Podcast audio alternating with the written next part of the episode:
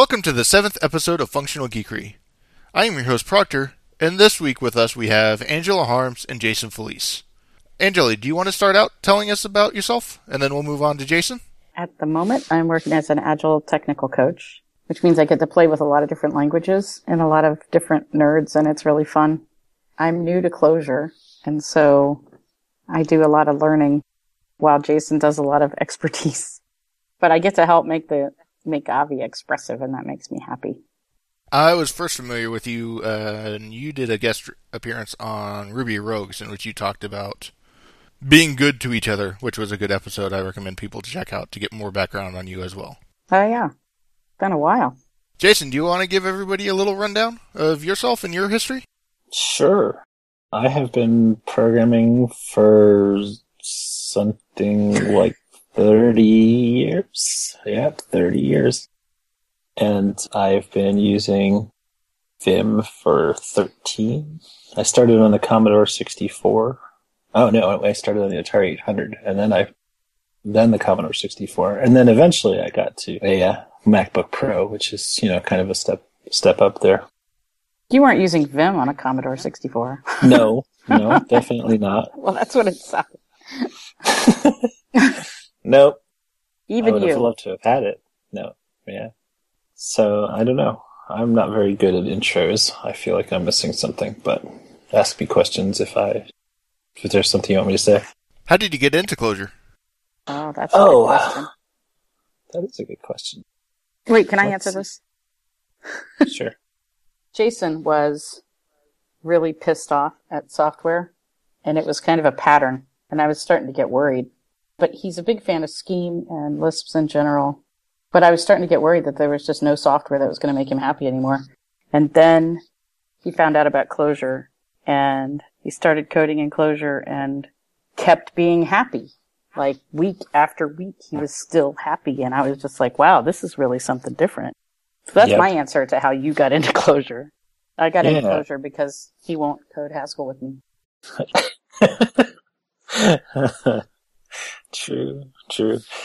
Yeah, I, yeah. I guess that is one of the properties about Clojure that I fundamentally like is that it has it takes from the Lisps, and I can do some for my day job. So you two are part of a group organization, Maitria? Well, we pretty much are it. Mhm. Yeah. Do you want to give some background about that? I checked out your homepage for that, and I guess it was your mission statement, and your philosophy was very intriguing. Mhm. What to say about it? It's a thing that we are sort of trying to reify.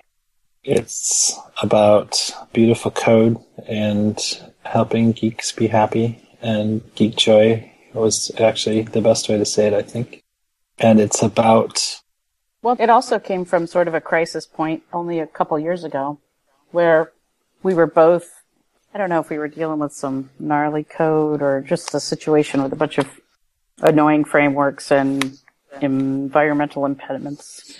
And we started talking about what are we doing here? Why are we, why are we actually doing this? What matters? And it was a couple of weeks that we spent really just talking about it all the time. And we ended up boiling down these four things that really matter to us in our work. And, and I think it really helped to focus us on what we're doing.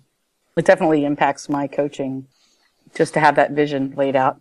I guess nobody else has seen the webpage, so we should probably mention what the, what we're talking about, right?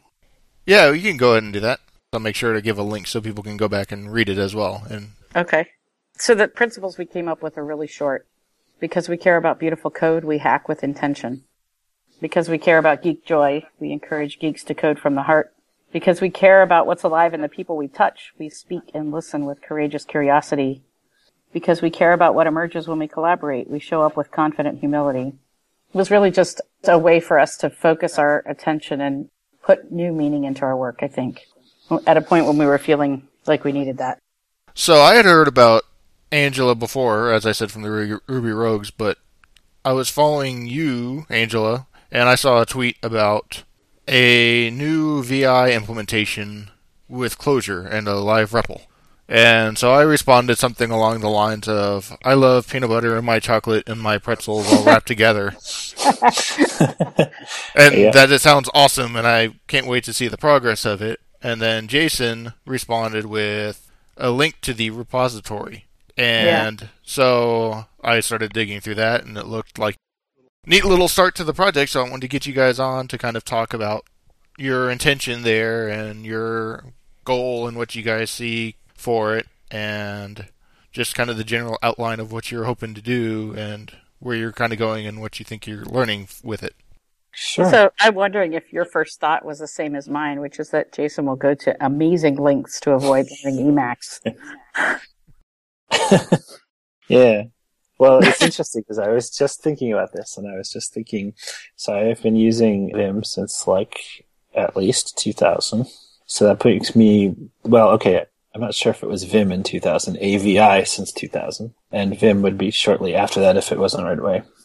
And I've been thinking that I'm not sure there's another piece of software that I have used for 13 years. So I started using Screen early, but now I've changed to Tmux. I was on Linux and now I'm on Mac. I don't know if there's another piece of software that I use so constantly every day and that I have for as long as that. And I'm still learning it, right? Which is interesting because I'm writing a VI now and I still, like I learned about C percent just today based on somebody's tweet. And so there's still much more for me to explore in it. And, and that's one of the aspects that I like about it it makes me happy. I guess that's what I'm saying. Yeah, that was one of the other things that had kind of piqued my interest, and then we'll start getting into just some of the deeper stuff. Was I came from a Microsoft background doing .NET framework, and with that, there was a plugin for Visual Studio. I believe it was VsVim, and I heard a podcast later on where the guy was talking about creating it. He goes, "This has been an exceptional way for me to learn VI as well." He goes, "I didn't think I would learn as much VI as I did." By having to write this Mhm. because all the bug reports that would come in, all these obtuse commands which are really insanely powerful that I had no idea happened. And he goes, and it's just expanded my mind how much more there is to Vim and all the things I'm starting to learn about it that I had no idea it could do. Yeah, I can imagine. I, I'm like I'm in one way. I'm just beginning this journey, but I, I've already learned some interesting things. So I guess we'll start kind of from the beginning with Avi, as it's called. Why Clojure? Was that just something you want to have a project as a sandbox to start with to help learn Clojure or be able to use it? Let's see. Well, part of it was that I would want it to be in the Lisp, and part of it is that Clojure is the Lisp that I am using right now. And one of the things that I like about Lisp in general is that because of the fact that it's written in its own data structures, it's like the language cannot really go out of date, right? It's easy to write an interpreter for a Lisp and it's easy to write a backend, and there's still a lot of activity in the Clojure community doing things. There's like an LLVM backend. So it felt like if we use Clojure, it would not only persist, but it would have the ability to run in different environments in the future. So I'm not targeting like ClojureScript or the or the version that uses the LLVM backend, which I, I'm not even sure started yet, but people have been talking about. But I'm pretty confident that those things will be there. So it seems like it's kind of got a balance of being really powerful and requiring a lot less code than a language like Java, and that durability that it's going to be around for a while. And that's that's my opinion anyway. And it's a fun language. seemed like the power of Emacs written in Lisp and all that gave you, but being able to have all that tool set with Vim too, right? That's true. It could be Emacs jealousy, I guess. Well, I just meant as far as being able to get the REPL and tie in with a lot of the things that Mhm. you get with a lot of Lisp and the use of Emacs. But be able to take all your VI knowledge and transfer over without necessarily having to turn on evil mode in Emacs as well. Right. Yeah. So I, I, you reminded me that there were some other motivators for starting this project. One was that there is a Vim plugin for nearly every IDE that exists, and it's a different Vim plugin, and it's kind of like Greenspun's tenth rule. Is that what it's called? Except with Vim. that every IDE eventually grows in a Vim plugin that's maybe half implemented. So I was thinking that it would be great if this project were structured in a way that could be used like a library. It could be the plugin for these different projects, and it could be a more complete version.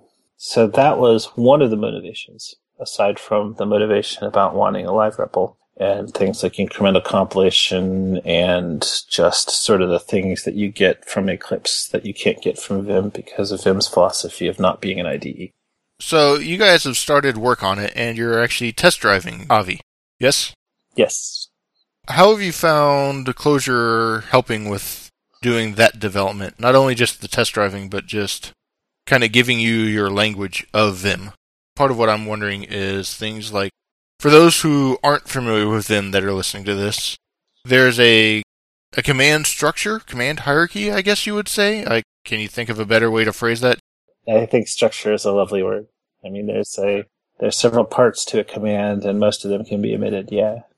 Yeah. So there's like the movements and surrounding and things like that. So I was wondering, as you're doing this, are you finding that that structure kind of helps translate into some of the Clojure stuff that you're doing, I guess, as well when you're test driving? Well, I think the fact that most commands are just letters or, you know, normal characters has helped with test driving a good deal. I think what happens is we say, are the tests, we're using Midje as our testing framework, but the tests look like an editor after typing J looks like this. And then I have like a little ASCII art table of what it looks like. Actually, it's a mishmash of two examples. But I have tests where it's like the cursor after typing these things is in this position. And then I have tests that are like the editor after typing these things shows these lines. And so it's like you can say, after paging down, I'm seeing these lines on the screen. I think the fact that Vim's commands are powerful and they're short means that I can write that one little concise line that says, an editor, after loading this file and receiving these keystrokes looks like this is, it's really, it's really cool. It's like, it's really a joy for me to read the tests because of how concise it is. Yeah, I didn't know if some of that was just the command structure and being able to take advantage of Clojure macros translated as well as you start test driving that out and start building up the commands differently. If you, that was something you found when you were testing, I guess just some of the benefits of Clojure in and of itself being a Lisp, how much that helped and mapped to some of the stuff you're trying to do with. Oh, well, the fact that Clojure has a strong emphasis on Im- immutability is actually really a big win for me. I mean, that's how I try to structure things like this. So I think that its emphasis in giving you the tools for immutability has helped, especially with testing, because I have a standard pattern, sort of like an event loop pattern where I have like a state, which is the editor, and then I have events, and then I say, given this state and an event, what's the next state look like? That allows me to write a little test driver that says, after these things happen, what does the state look like? And then I can even rewind and play that back if I need to debug. That's really cool. How have you found it being written in Clojure, Angela? When you're kind of coming in and working with Clojure, have you found it kind of making it a lot more accessible or slightly different, or what's been your approach as far as the accessibility of everything that's happening with this? So, as I said, I'm an agile coach, and I'm I'm really comfortable in Java doing a lot of extractions and names going into Clojure, I'm new to it all, but Jason and I have a really interesting working style when we pair. There's a lot of questions. What does this mean? How can we express it better?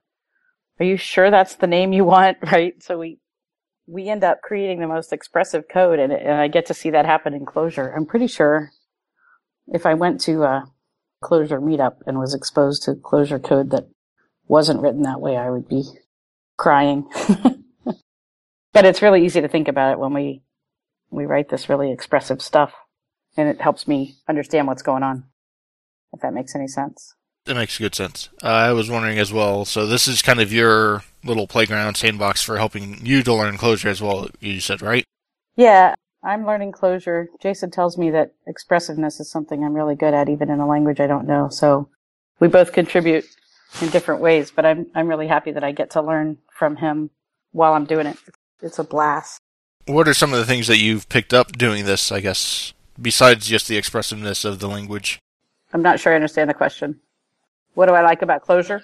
Well, I guess as you guys are pairing and you're starting to pick up on this, what are some of the things you have found that Clojure as being walked through, has helped with? Because you said you've kind of did you have Haskell experience or Oh no. no? You just wanted to learn it. So so it was more of the interest in learning it when you Right. said that. Yes. Okay. I've played with Haskell a tiny bit, and I've played with Clojure a tiny bit, and so yeah, I have a lot to learn about functional programming. It's really interesting because I can I can stare at the stuff and be nearly in tears for a while, and then it all clarifies. It's quite a process. I don't know if you remember what it's like to be new to functional programming. It's pretty scary. I've been digging in the past three or four years or so, and this is kind of my process of helping to document my journey and get to talk with a bunch of people who've way smarter about the subject than me. But wanted to kind of see since you're coming in, and apparently Jason's got a bunch of scheme and Lisp background as well, how you found that transition as someone who's making the transition into functional programming as well, and kind of touch on that and how this is helping. How it's helping, I'm not sure. Pairing with Jason helps immensely, so I can't really recommend that to the entire world because there's only one of him. But uh, having a good, friendly teacher to pair with, man, it's amazing. And you know, part of what we're doing because we care about geek joy and getting to do cool stuff and not having it be inaccessible or only accessible to the cool kids, right? One of the principles on the README is be friendly, especially to noobs. I'm really hoping that the cleanness of it will help it be something that people can learn from, besides me. So, where are you guys wanting to see this go? Are you guys looking at it being a complete replacement for VI or Vim with VimScript and just kind of starting fresh so everything will need to be translated? Or are you looking at working with interpreting some VimScript as well? Kind of what are you thinking the long term vision of this is? Well, one of the principles is do not defeat a Vimmer's muscle memory.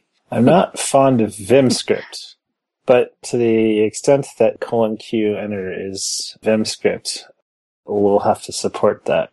I'm hoping that Clojure makes a great scripting language for writing plugins and configuring things to the extent that it does, that, that we want to have it configurable. So far, there's no configuration options. You get what you get. And I want to see how long that goes. Is that, and I guess part of it is, if nothing else, is the basics of you're envisioning more of using Clojure and the data structures of Clojure, almost using an EDN style approach, the extensible data notation that is Clojure without the evaluation almost, and using that as far as the, I guess, the VimRC style as well. Well, it could actually be a script that gets loaded, I guess. I mean, it, we're not there yet, right? So I don't want to commit. I was just kind of wondering where you guys are kind of as we're talking about this and kind of letting people know what they can look forward to if they want to help or just follow along kind of give some expectation of what would be in store for so if they want to try and help do this that they know kind of where your philosophy would be with because I uh, could see this as being an interesting playground for people who are wanting to get into Clojure, who are Vim users, and kind of take some of their knowledge of Vim and apply it to help learn Clojure in a way that it sounds like Angela is using this as well. Well, I would say, uh, talk to us. I mean, I don't Yeah, where do you want it to Well, go? You're right, exactly. I don't have. I know that I want to be able to write Clojure in it with a live REPL.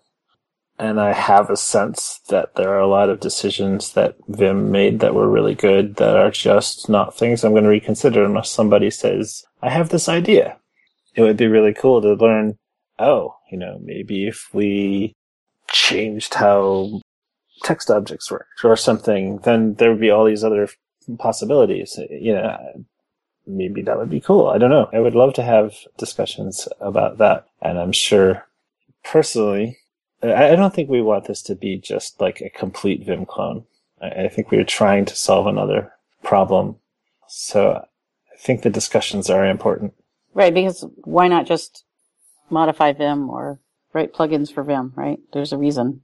Mhm. Because we want this this beautiful extensible code that's a joy to work in. Yeah, I was it was kind of the without defeating muscle memory, it was more of the everybody kind of has their rebindings of things that they do for their shortcut keys and remapping leader keys to certain commands. So I wasn't sure if that was something you guys had thought about and how Clojure would affect that decision if you guys had gotten that far. And working in a functional language is like Clojure, making that decision for you. Well, the, the not defeating Vim muscle memory means you can't you can't pick just one person's favorite bindings, right? Mm-hmm.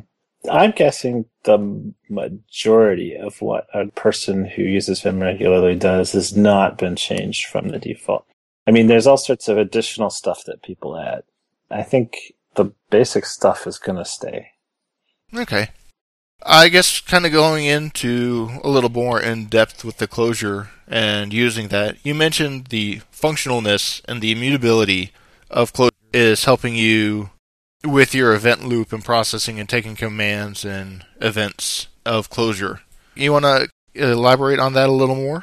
I wrote some iPad games a few jobs ago, and we used Cocos 2D as the framework, or Cocoa 2D. I can't remember now. One of the interesting things about it was that it modeled a lot of things that we do with threads and state in enterprise programming you tell an object, you go do this thing and stop when you hit something. And you tell another object, oh, you go do this thing and stop after two seconds. And the interesting thing is that when we were writing these games, we came up with a lot of just non-deterministic behavior. Like something would stop a slight tick before another thing, and so it would react differently, and we would have to handle that case. And then the same thing would happen you know, there's this sort of combinatorial thing. And with this idea of having a state as an immutable object and, and an event loop that, or an event process function that takes a state and an event and returns the next state, and that being the whole heart of an application came out of struggling to make a lot of that stuff work. I was thinking a lot about Scheme at the time when I was doing that stuff, even though we didn't write it in Scheme. And I even gave a talk about how I would use Scheme to write games because of that. And so that idea stuck with me for a long time. And when we were starting out with this, made it sort of the core of how it works. Is that something you take advantage of with Vim's buffers as well? Because I know you have the undo buffers. Is that something you're able to take advantage of and use the immutability and be able to essentially walk back the structures and undo changes as you undo or redo in the Vim tree uh, events? We don't have undo yet. um, that's an interesting question. Yeah, I guess I mean, we could use that, right? But the first thing I think of when you say that is, does that mean that we never get, that nothing ever gets garbage collected? Maybe there's an in between way. I don't know. We'll burn that bridge when we get there, right? I wasn't sure because I'm like, I don't know that you could hold on to everything or essentially recollapse certain events after an undo period.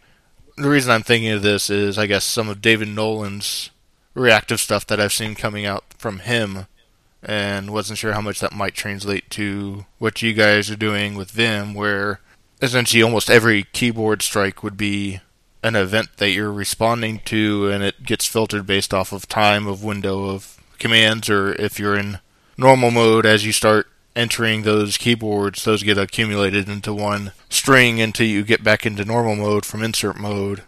And that becomes a change, and those changes become events that you're capturing and store in your data structure of events that you then rebuild your text editor from in an event processing stream kind of way.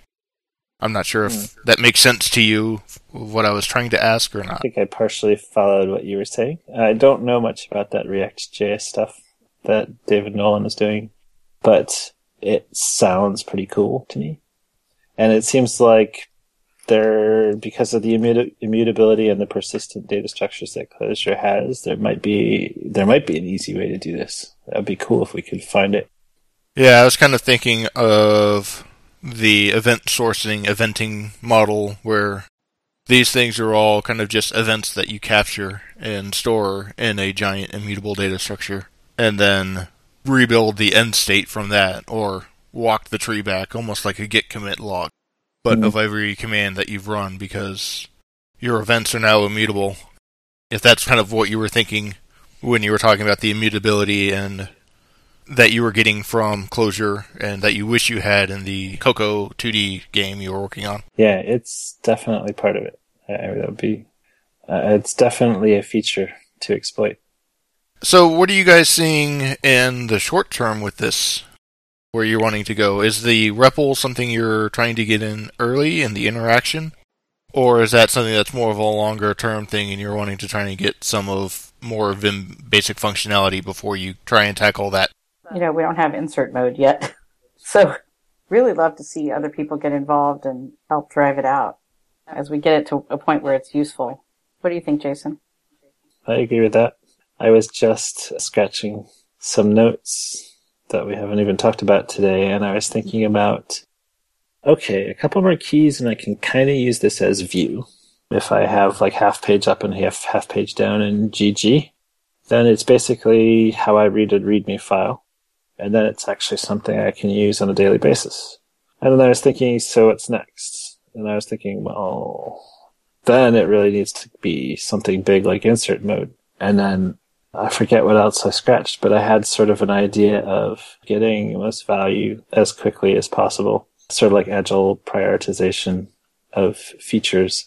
I don't know if that's what we're going to actually do, but it sounds like that there's a way to make it really useful really quickly for subsets of what people would use Vim for. You know what would be fun? I don't know if it can be done, but we keep talking about insert mode coming next. But what if the REPL came next or the ability to execute? That's interesting. A read only sort of, except you can run it. Oh, that's cool. There so we're still thinking about, idea. you know, what's what makes an MVP for a Clojure Vim? Who knows? Tell us, right? Send us your comments and tell us what makes what would make it useful the fastest. So that's to call out to anybody listening who's playing with Clojure that wants a live running REPL. I guess the other call out would be kind of come in and see. Because I know I just did a quick test to pull it down and tried to run some tests and submitted a pull request, but I'm sure that you guys would love anybody else with Clojure knowledge coming in and kind of helping take a swag at this, right? Your pull Definitely. request made us so happy. It was our first one. It was awesome. And yes, of course, we'd love to have more. Definitely. Let's talk about testing with Midje a little bit more. I was looking at some of the tests and I've pulled up some of them off and on as we were talking. The fact that you're giving the state before and the state after with Midje, how are you finding that compared to the other testing frameworks that you've worked in?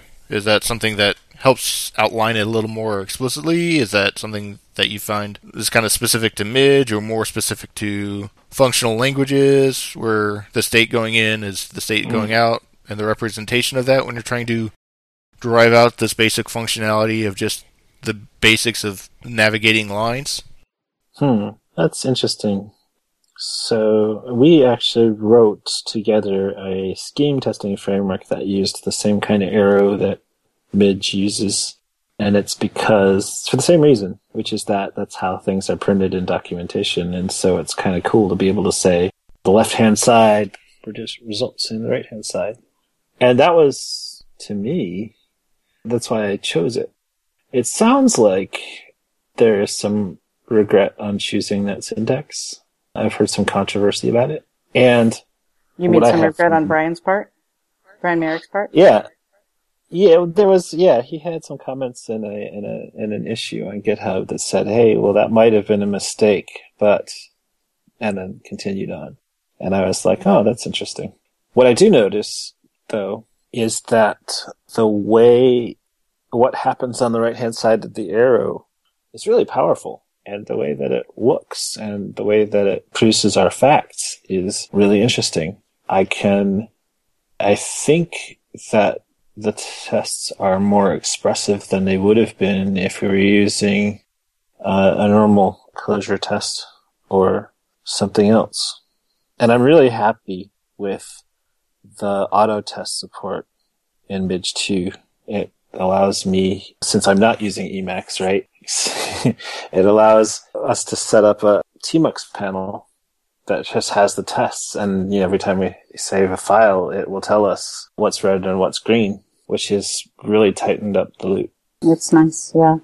One of the things just reading through the test when I was looking at it, just trying to run the test and just seeing what you guys have done going in was the expressivity of the test and the way you guys defined the language that you guys are expecting. Where just looking at a test, it's not going to translate greatly over a podcast format, but it's expressive enough that it may actually be decent. So I'm looking at the core test CLJ file where you talk about mm-hmm. the facts of regarding quitting and being in the state of finished or not, where you express the mode of the editor after a character sequence is or is not finished. Mm-hmm. Where you outline mode editor after colon Q, arrow not finished. And that expressivity and I guess that's part coming from Midje and part coming from your guys' focus on making it clean and nice and pleasant to read. Yeah. Usually Jason codes yeah. like a nerd and we get together and make things more expressive. Uh-huh. But he came up with looks like while I was at work one day and I was just, I was just amazed. So lovely. It looks like it was just born that way, but it's really quite amazing. Aw, oh, shucks.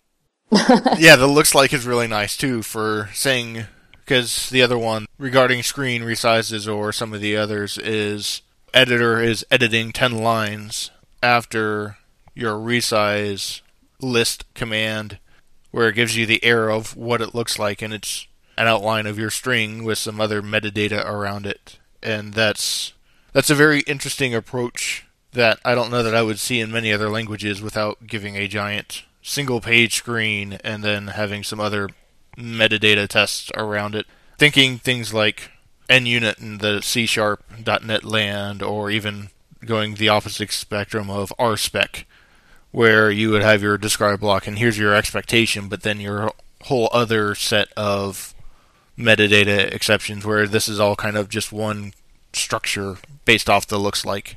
You know, I um keep hearing about people who don't want you to ever extract functions or methods from tests. I don't understand this. Definitely would not. Uh, I just most tests in uh, Avi right now are one line long. Well, okay, two if you include the English part of it. And I think I can't imagine if you didn't extract from tests that you could do that. I mean, I guess this is mostly from Java land that this thing don't extract from tests happens. But I, I think, I don't know. Yeah, I'm probably digressing because it's just something I've been thinking about lately. Yeah, and I guess part of it I was thinking was more of the way that you're taking advantage of a vector and looking at your helper where you're kind of are able to partition out those lines where a line is really the text and some of the state information about it. Mm-hmm. So yeah. it's yeah. essentially a hash or a list, I guess an alternating list of keys versus a hash where you've got kind of the combined state and and details of that. Yeah. Is that something that you found that Clojure kind of helped you with a lot or because it looks like you're actually using just functions versus being able to take advantage of some of the macros and tr- actually transform it to an to a different string, but I, I'm pretty sure we don't have any macros in there yet. It's actually, which is interesting. Yep. So it is, isn't it? Yeah, I mean, like, I'm definitely not scared of macros. I definitely write macros even in places where some people are like, "Don't, please don't use macros." so it's interesting. It's uh, really interesting to notice in Clojure we have made expressive testing and we haven't used any. Yeah, usually Usually we rely on macros, and we did with the scheme testing framework, but hasn't seemed necessary. Yeah. Hmm. Yeah, I thought that was interesting. Just browsing the code was you were able to get that level of expressivity in that domain language, and it's all coming from just functions and being able to deal with the data structures themselves that Clojure gives you. Mhm. without having to actually resort to going to macros at this point, and everything's still able to be a function and still maintain that expressivity. Whereas you hear a lot about, well, it's the macros that help a lot with making expressive languages with Clojure and other Lisps. Yeah, that is interesting. I wonder where that's going to go. It's now. I think I'm going to pay a lot more attention to that now. Someone who's been playing with Clojure and never doing it full time, and just I've kind of have a love affair on the side with it. But it's one of those. It's interesting to see the approach here that you guys are starting to take, and the background versus some of the other projects that I've kind of looked in and explored a little bit of. It's familiar but slightly different, which is an interesting interesting way because and it may just be my memory at this point, but the way you guys are actually structuring this stuff and the expressivity you're able to I guess with the focus on the expressivity. Yeah, we're kind of obsessed. Yep. Have you found that slowing you down or is that speeding you up with being able to be this expressive? Oh, that's easy. It's easy for me. What about you, Jason? I was actually trying to imagine what if I wrote it like what what, what if it had been I don't know. Okay, I guess I can't imagine it not expressive. I just yeah. What would it be like if you were to write it in your first pass before Angela comes through and says, What the hell is that? uh, yeah, that's never happened before. Well, and what Uh. happens is the next day or two days later, you go back and try to read it and cry. Right? Yeah. You're like, I can't even read this. Yeah. It. It does Right. happen. Yeah. Yes. I don't know. That's a, I mean, it's an interesting question. I, I just don't. To me, being expressive is so much a core to what this project is about that, like, I don't think I can imagine it another way. It was a kind of a question of there's the debate on whether or not it's a myth that making code clean and expressive is actually faster or no, it's slow down and we don't need that because we can just crank out code. And I know there's plenty of people in both camps. Okay, so I did a bunch of 4Clojure problems. Actually, I have three left, and I lost interest at three left because you know that's the kind of thing I do. I know Well, 'cause they're that really I, hard. oh, that's no. Okay, that's not. one. but no, but you know, like some of them are like a couple pages of code, and because 4Clojure forces you to write it all in like one function body, and you can't extract things, for example. I sort of reverted to like my old school style of I competed in Top Coder for a while and years ago, and there's a separate kind of coding style for that where the things are like all one letter variable names and all that. and what I've discovered is if you're going to throw it away after you run it, that's okay. that works. There's a limit to what I can keep in my head, and there are definitely several problems on 4Clojure that are not ones I can keep in my head, and those are the ones where I've paid the price for doing it. As soon as I have to like refactor or change something or go back and say that was a bad decision, it hurts.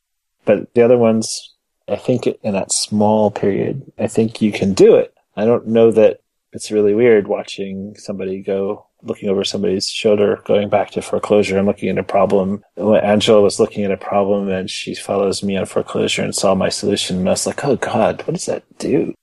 that doesn't make any sense. And it looks like scheme, not Clojure. Why would I write it like that? Yeah. Yeah. So yeah, I, I I think. definitely had code regret after like three days. That was funny. Uh huh. Yeah, yeah. One of the guiding principles, there are only four, right? And one of them is code is for people, be expressive as hell. And I guess the one thing I'd want to add is there are those who imply that clean, expressive code is some sort of moral issue, right? That if you want to be a good person, you should write clean code. That's not why we write clean code. We write clean code because we're in this for the joy and the money. But as developers, we, we want to keep being happy and finding joy in our work. And that's, that's really what the clean code is about. It's about how do I code in a way that I want to keep living, right? that I want to wake up tomorrow morning and do some more and not be miserable. And, um, we both spent some time in framework hell and in code that was untestable and various other things like that. So this isn't really, it is faster and smoother. If it weren't, we wouldn't do it, right? It's, it's really about happy coding. Yeah, I agree with that 100%. Is that something that you've kind of seen Clojure lends itself to in your perspective, Angela? Oh, I have, I have not seen much ugly Clojure, although doing the 4Clojure problems, do you guys, do you know what that is? It's a series of Clojure puzzles for learning the number four clojure.org, I think. Anyway, doing those, I would see Jason's solutions and they were ugly. So that's the only ugly Clojure. Have you noticed using Clojure reduce the friction for expressivity as well versus some of the other languages that you've had your background with, Angela? Uh, yeah. I mean, there's a lot less boilerplate, a lot less to deal with. I don't know how much its expressivity should be credited to Jason's brilliance and how much, I, like I said, I've never, never seen ugly Clojure, so I don't know, but I, it is, I mean, you can look at the tests and see that it's way more beautiful than Java. Have you found that that's. I, Go ahead, Jason. I was going to ask your opinion. He's going to disagree. um, Java's you way more beautiful. no, I definitely don't think so. I don't know. I was thinking about this particular. I, I, I don't have an answer here, but I, I have a thought, and I was thinking about. I think Haskell, for example, is really beautiful and expressive. And the interesting thing is in Haskell, there's all sorts of weird function names that don't actually mean English things. There's like one, I guess they sort of do, but you have to know them anyway. Like one's called nub, and I don't really think that that's expressive. Like nub, what does nub do, right? but there's like in Haskell, there's dozens and dozens of these, and you learn them. I think Clojure has a core library of really powerful abstractions that have sort of weird, not quite English names that are not exactly what they mean. You know, for example, there's an every, and then there's an every with a question mark, and they do two totally different things. I think there is a little bit of an impediment there in terms of writing expressive code. Isn't that why we ended up using so many macros with the scheme stuff? Uh, I'm not sure what you mean. I think there is definitely, in my opinion, there's something about the language that you need to know. Like it's, I don't think that it's a great idea to make expressive code by making everything read exactly English because I think there is actually powerful abstractions in a language that if you learn them, you have an easier time dealing with things and you can deal with bigger concepts than you could otherwise but it's like I think those things should be kind of a small core. Like it's like the barrier to entry, I guess. I don't know. So that's my thought, and I'm not. Don't hold me to that because that's. I'm not sure that I believe that. I did the Euler problems, and I was putting those to my blog as part of helping learn Clojure.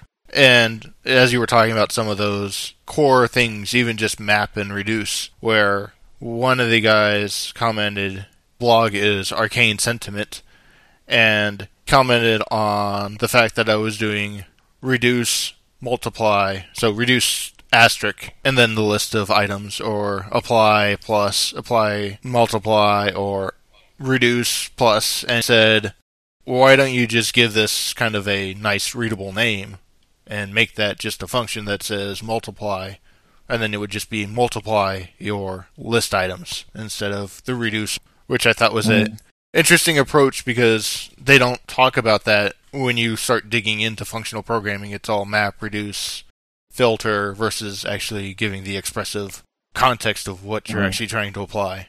I guess is that something in lines of your thought as well, or I guess, except for you know that I actually don't know what I was saying, so I'm not sure what I actually believe on that. I, I think Well- I, I remember a couple things. One is that the code is for people, and it's expressive with respect to an audience. So there's always that. the the thing is that there's you know there's these beautiful I, I don't ask me for examples because my brain will go numb and I'll feel stupid but there are these beautiful things that you can do and sometimes they're complex and making them expressive if you slip into dumbing it down or you know you're not really making it expressive you're naming it something simpler than it is right and the key is to let it be what it is and and if you can do it more expressively fine but you don't want to lose the power that the language is giving you. I don't know. Does that make sense? yeah, it makes sense. Hmm. But if there's a plain English word that says the same thing, then use it. Yeah. So it looks like we're kind of getting close to an hour. So I want to kind of give you guys the chance to promote anything that the audience should know about or anything you guys want to notify people of for calling out to help of contributions on Avi or anything else. I think Avi's a big deal right now. I would just really love to have conversation around it. The conversation mm-hmm. with you has been really cool. You know, what comes next, right? What does an MVP look like? I'd love to see more people contributing ideas and pull requests.